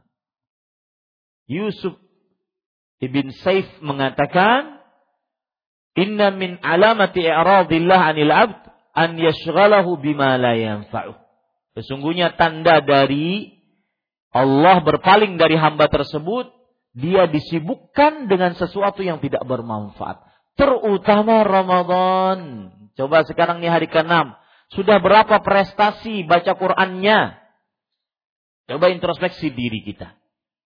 Ya, terutama ibu-ibu yang kebanyakan tidak bekerja. Sudah berapa? Ini sudah kada begawi. Ya. Di rumah aja kada bisi anak. Atau juga kada bisi suami. Ya. Artinya kalau punya suami kan ada kesibukan lain. Suami mau ini, suami mau itu. Tapi bacaan Qur'annya nihil. Maka sayang sekali ini. Yang punya kesempatan emas tidak digunakan sebaik-baiknya. Assalamualaikum warahmatullahi wabarakatuh. Saya mau bertanya, misalnya ada seorang akhwat, seorang perempuan. Ya, ganti saja bu. Yang akhwat itu dengan kata perempuan, biar lebih, biar lebih umum. Yang sudah hamil di luar nikah, tapi dengan mantan suami yang dulu. Lalu mereka serumah itu bagaimana? Kami sebagai keluarga, keluarga. Maka jawabannya hamil di luar nikah dengan mantan suami yang dulu. Lalu mereka serumah. Itu bagaimana? Kami sebagai keluarga. Maksudnya mungkin yang bertanya ini keluarga yang perempuan ini. Maka jawabannya adalah dipisah. Perempuannya dengan lakinya tersebut dipisah. Dan kalau ingin serumah menikah setelah melahirkan. Ya, karena selama mereka berdua-duaan di rumah, maka pasti akan terjadi hubungan badan dan selama itu berarti berzina. Maka dinasihati tentang haramnya zina, buruknya zina, ancaman zina, hukum had zina. Iya, dinasihati tentang hal itu. Wallahu alam. Salahkah saya jika berniat ingin menghatamkan Al-Quran di bulan Ramadan ini dengan menarikan satu atau bahkan dua juz dalam sehari. Apakah ini termasuk memaksakan ibadah dan agak mengganjal dalam hati saya karena di luar bulan puasa saya membaca Al-Quran beserta tafsirnya. Sedangkan di bulan puasa ini saya tidak membaca beserta artinya karena takut kelamaan dan tidak sempat hatam satu bulan penuh. Tidak salah. Ya, tidak salah. Karena memang bulan Ramadan waktunya memperbanyak bacaan Al-Quran dan bukan termasuk mengang, memaksakan. Karena para ulama, Imam Qatada, Imam Syafi'i, beliau di dalam bulan Ramadan menghatamkan 60 hatam kali hatam. Imam Qatada bulan Ramadan per sepekan. Kalau sudah 10 hari terakhir per tiga hari. Jadi memang waktunya untuk memperbanyak bacaan. Ya, wallahu alam. Apa hukum berkhitan untuk wanita, untuk anak wanita? Sunnah. Makromatun lin nisa. Hukumnya sunnah. Besok Ustadz khutbah Jumat di mana? Pertanyaan titipan suami. Di sini.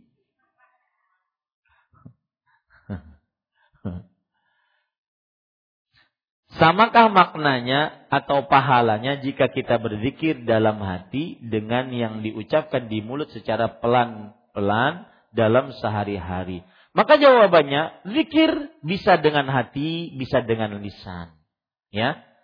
Maka bisa dengan hati dan sama maknanya. Tetapi lebih utama diucapkan dengan lisan dan dimaknai dengan hati. Jadi bukan hanya sekedar ucapan lisan. Ya, tetapi juga dimaknai dengan hati. Dan saya ingin berpesan Bu, kebetulan ditanya tentang zikir, ibu-ibu yang sering di rumahnya nyapu, nyuci, mengurus suami, mengurus anak, mungkin agak kurang untuk baca Qur'annya, maka ya eh, dia bisa mengamalkan hadis riwayat Imam Ahmad. Rasulullah SAW ditanya, Ayyus sa'imina a'zamu ajran. Orang yang berpuasa yang manakah yang paling banyak pahalanya? Rasulullah SAW menjawab, Aktsaruhum lillahi zikra. Yang paling banyak berzikir kepada Allah tatkala berpuasanya. Nah, ini amalkan Bu. Ya, tatkala Anda pergi ke pasar, tatkala Anda nyuci, tatkala Anda masak, ya tidak mengapa sambil berzikir subhanallah alhamdulillah wala ilaha illallah Allahu akbar. Astaghfirullah subhanallah alhamdulillah wala ilaha illallah Allahu akbar. Ada perkataan menarik Bu, subhanallah. Saya sampai sekarang masih tertegun. Mudah-mudahan ini juga menjadi introspeksi diri kita. Ada seorang berkata, saya bertanya kepada diri saya, apakah Allah mencintai saya? Kemudian saya pun mengatakan, tentunya cinta Allah ada sebab-sebabnya. Lalu pun saya melihat kepada Al-Quran. Apa saja yang menyebabkan amalan-amalan yang mendatangkan cinta Allah. Ternyata aku dapati Allah innallah yuhibbul muttaqin. Sesungguhnya Allah mencintai orang-orang yang bertakwa. Maka aku pun cocokkan kepada diriku. Maka saya pun mengatakan, aku bukan orang yang bertakwa. Kemudian Allah mengatakan, Innallaha yuhibbul muhsinin. Sesungguhnya Allah mencintai orang-orang yang berbuat ihsan. Aku cocokkan lagi kepada diriku. Maka aku katakan, aku sangat berbuat aku sering berbuat buruk, bukan berbuat ihsan. Lalu aku lagi katakan, lalu aku lihat lagi, ternyata Allah melihat, eh, ternyata Allah menyukai innallah yuhibbus sabirin. Sesungguhnya Allah mencintai orang-orang yang sabar. Lalu aku cocokkan lagi dengan diriku. Ternyata aku orang yang paling tidak sabar. Lalu aku melihat innallah yuhibbul mujahidin. Allah Subhanahu wa taala mencintai orang yang berjuang keras untuk beribadah kepada Allah maka aku termasuk orang yang sangat pemalas. Maka akhirnya aku pun berhenti untuk mencari cari karena aku takut aku tidak mendapati di dalam dirinya. Akan tetapi kemudian aku terfikir sebuah ayat bahwa innallaha yuhibbut tawwabin. Sesungguhnya Allah mencintai orang-orang yang selalu bertobat. Maka inilah mungkin yang aku bisa amalkan. Maka ucapkanlah sebanyak-banyaknya. Astaghfirullah, astaghfirullah, astaghfirullah. Semoga dengannya aku mendapatkan cinta Allah subhanahu wa ta'ala. Indah tidak bu? Indah bu? Ya itu subhanallah perkataan yang saya dapatkan indah sekali. Dan begitulah ulama-ulama salaf terdahulu. Ketika mendapati sifat-sifat di dalam Al-Quran, mereka introspeksikan diri ke dalam diri mereka. Ternyata mereka tidak dapati. Ternyata mereka kembalikan kepada Allah mencintai orang-orang yang bertobat. Maka kita pun mengucapkan astagfirullah. Tatkala puasa. Astagfirullah, astagfirullah. Semoga dengannya kita mendapatkan cinta Allah subhanahu wa ta'ala. Amin ya rabbal alamin. Maka orang tua dari istri mengatur suami agar suami menyuruh istrinya menyuruh istri kuliah? Maka jawabannya seorang perempuan jika sudah menikah, maka kehidupan perempuan tersebut di tangan di ke, eh, keputusannya di tangan suami. Saya jadi ingat mama saya ketika dokter menyarankan ini dioperasi Pak karena sudah 22 mili air yang eh, darah yang sudah di otak beliau harus dioperasi pak maka pada saat itu saya bertanya kepada para ustadz jawaban yang paling mengena adalah jawaban sahabat saya Ustadz Firanda Andir, Andir Jahafidullah. Din yang paling berkuasa suaminya, bapak antum. Coba tanya. Maka waktu itu abah saya tanya, kata beliau, terserah mama. Maka mama mengatakan jangan diapa-apakan kepala saya. Ini menunjukkan bahwa suami perempuan jika sudah bersuami maka fa innahunna awanun indakum kata Rasul. Sesungguhnya para perempuan tersebut adalah e, tawanan di sisi para suami. Terserah suami. Adapun orang tua maka pada saat itu tidak berhak hanya bisa memberikan nasihat. Bolehkah menolak laki-laki yang dipilih oleh orang tua untuk jadi suami karena laki-laki tersebut tidak pandai dalam agama? Boleh, sangat boleh. Dan sang sang suami, sang eh, sang orang tua tidak boleh memaksa. Ya. Apa hukum bagi baby sister yang sering melihat kemaluan anak orang? Maka jawabannya kalau anak kecil ya, anak kecil maka pada saat itu tidak mengapa. Tapi kalau anak yang sudah dewasa maka tidak diperbolehkan. Wallahu a'lam. Bagaimana wanita yang belum ditakdirkan bertemu jodoh tapi mempunyai libido tinggi untuk mengatasi syahwatnya? Maka jawabannya berpuasa. Ya. Dan kalau dikatakan belum ditakdirkan bertemu jodoh, maka cari takdirnya agar bertemu jodoh. Hah? Cari takdirnya agar bertemu jodoh. Di sini banyak takdirnya. Mas Irsyad, ya, kemudian iki, banyak takdir. Hah? Agar libido yang tinggi tadi bisa tersalurkan. Karena ada sebagian orang bersandar dengan takdir. Itu maksud saya ya. Bersandar dengan takdir. Dalam perkara yang dia semestinya bisa berusaha. Ketika seorang pencuri di zaman Umar bin Khattab mengatakan, saya mencuri karena takdir Allah. Kalau begitu kita potong tanganmu dengan takdir Allah. Kalau disebutkan belum ditakdirkan bertemu jodoh, maka cari takdirnya agar bertemu jodoh. Ya, Jangan terlalu pasang tinggi-tinggi ya. Suami saya harus seperti ini, seperti ini, ya. Harus penghafal Quran, harus ustadz lulusan Madinah, S3, kemudian hak apa gitu ya. Ya. Tetapi yang paling penting adalah baik agama dan akhlaknya. Demikian. Apa solusi dan kiat-kiatnya untuk menjadi wanita iffah? Pengajian kita dari tadi, dua jam tadi, itu semua solusinya. ya ibu, demikian.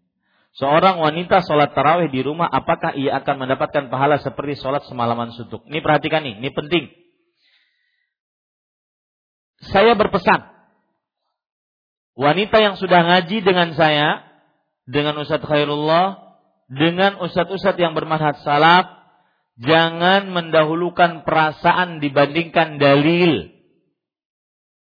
Ya, dahulukan dalilnya dibandingkan perasaannya. Ada seorang wanita hamil misalkan. Kemudian karena sholat taraweh di, masjid panjang, akhirnya keluar flek misalkan. Gara-gara hamilnya ikut tarawih di rumah, eh di masjid. Maka ini para ikhwan yang dirahmati oleh Allah, Rasul sallallahu alaihi wasallam bersabda, "Wa buyutuhunna khairul lahunna." Rumah-rumah perempuan lebih baik bagi mereka. Nih ya, lebih baik. Ustadz, yang sholat berjamaah taraweh bersama imam sampai selesai, itu pahalanya seperti mendapatkan pahala sholat semalaman suntuk. Perempuan di rumah sholat tarawih lebih baik dari itu. Jangan ber, jangan terlalu memakai perasaan, tapi pakai dalil. Lihat wanita di zaman Rasulullah. Beliau mengatakan, Ya Rasulullah, ini uhibbus salata ma'ak. Wahai Rasulullah, aku sesungguhnya sangat menyukai sholat bersamamu di yang menjadi imam Nabi Muhammad Sallallahu Alaihi Wasallam dan di Masjid Nabawi. Apa kata Rasulullah? Demi Allah, Inni la a'lamu annaki tuhibbina salata ma'i. Aku sangat mengetahui kamu suka berimaman denganku. Tetapi salatuki fi hujratiki di dalam kamar khususmu lebih baik dibandingkan sholatmu di baitmu, di dalam kamar besarmu. Wa salatuki fi baitiki khairun laki min salatiki fi dariki. Dan sholatmu di dalam kamar lebarmu lebih baik dibandingkan sholatmu di tengah rumahmu. Wa salatiki fi dariki khairun laki min salatiki fi masjidi qaumiki. Dan sholatmu di rumah di tengah rumahmu lebih baik dibandingkan sholatmu di di mana? Di uh, masjid kampungmu. Dan sholatmu di masjid kampungmu lebih baik dibandingkan sholatmu di masjidku masjid Nabawi kalah dengan rumah. Makanya saya jujur ya kepada ibu-ibu mungkin. Mohon maaf ini hanya membuka saja saya mengasih nasihat kepada pengurus masjid. Saya katakan perempuan lebih baik di luar laki-laki di dalam masjid di ruang utama ini. Karena memang sunnahnya yang dianjurkan untuk berjamaah adalah si laki-laki. Dibandingkan perempuan perempuan lebih baik di rumah demi menjaga apalagi waktu ini hujan-hujan. Jangan pakai perasaan pakai dalil akan tetapi mungkin ada pertimbangan lain saya juga cuma memberikan saran itu pun kalau sarannya masih diterima Ya, Jadi jangan jangan pakai jangan pakai perasaan sampai kehamilan nantinya berbahaya. Pakai dalil. Itu ciri yang sangat dominan dari manhaj salaf. Dari tata ber, tata cara beragama dengan sesuai dengan salaf. Cirinya begitu. Didahulukan dalil meskipun tidak sesuai dengan kemauan. Nah, seperti itu. Contoh yang lain lagi mendahulukan dalil ya dibandingkan kondisi berbuka. Saya lihat bukan hanya di masjid ini saja, di beberapa masjid saya pernah berbuka juga bahwa agak mengundurkan waktu sholat sholat maghrib. Ini keliru, tidak sesuai dengan sunnah. Nah, Aisyah radhiyallahu anha pernah ditanya oleh oleh oleh Mas'ud bahwa ya ya ummul mukminin. Sahabian, dua sahabat Rasulullah, ahaduhuma yu'ajjilu salah wa yu'akhiru wa yu'ajjilu iftar. Wal akhar yu'akhiru salah wa yu'affiru iftar. Ayyuhuma asu? Wahai umul mukminin. Dua orang sahabat Rasulullah yang pertama menyegerakan berbuka dan menyegerakan sholat maghrib. Yang satu mengakhirkan berbuka dan mengakhirkan sholat maghrib. Maka kata Aisyah radhiyallahu anha hadis sahih ini. Kata Aisyah, siapa yang menyegerakan berbuka dan menyegerakan sholat? Abdullah bin Mas'ud. Kata Aisyah, begitulah Rasulullah SAW kerjakan. Nah, tapi sekali lagi, ini hanya sebatas usulan. Diterima, Alhamdulillah, kan diterima kita orang biasa. Ya, dahulukan sunnah dibandingkan kondisi. Kondisinya Ustaz lagi makan banyak kan ada nasinya. Itu kan kondisi. Bisa kita kondisikan yang lain. Kenapa meninggalkan sunnah? Padahal Rasulullah SAW bersabda. La yazalun nasu bi khair ma'ajjalul fitr. Masih saja manusia dalam kebaikan.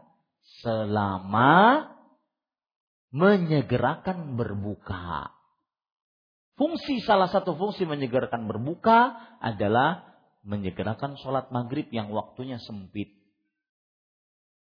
Apakah boleh sholat setelah sholat, eh, apakah boleh setelah sholat tarawih di akhir malam sholat tahajud lagi? Maka jawabannya boleh karena keumuman hadis man qama Ramadan. Barang siapa yang bangun malam pada bulan Ramadan ya, karena iman dan berhala pahala diampuni dosanya yang telah lalu. Kemudian juga berdasarkan hadis riwayat Bukhari salatul laili masna masna. Salat malam itu dua rakaat dua rakaat. Fa idza khasya ahadukum subh falyutir biwahidah. Jika salah seorang dari kalian uh, takut subuh maka hendaklah dia mengerjakan witir satu rakaat. Ini yang bisa saya sampaikan. Dan apa yang saya sebutkan tadi di akhir dahulukan dalil itu sebagai saran yang memegang keputusan para pengurus. Ya diterima alhamdulillah kada diterima ulun kada sakit hati karena memang sudah biasa. Demikian kita cukupkan dengan kafarul majlis subhanakallah bihamdik syahadu an la ilaha illa anta astaghfiruka wa atubu ilaik. Wassalamualaikum warahmatullahi wabarakatuh.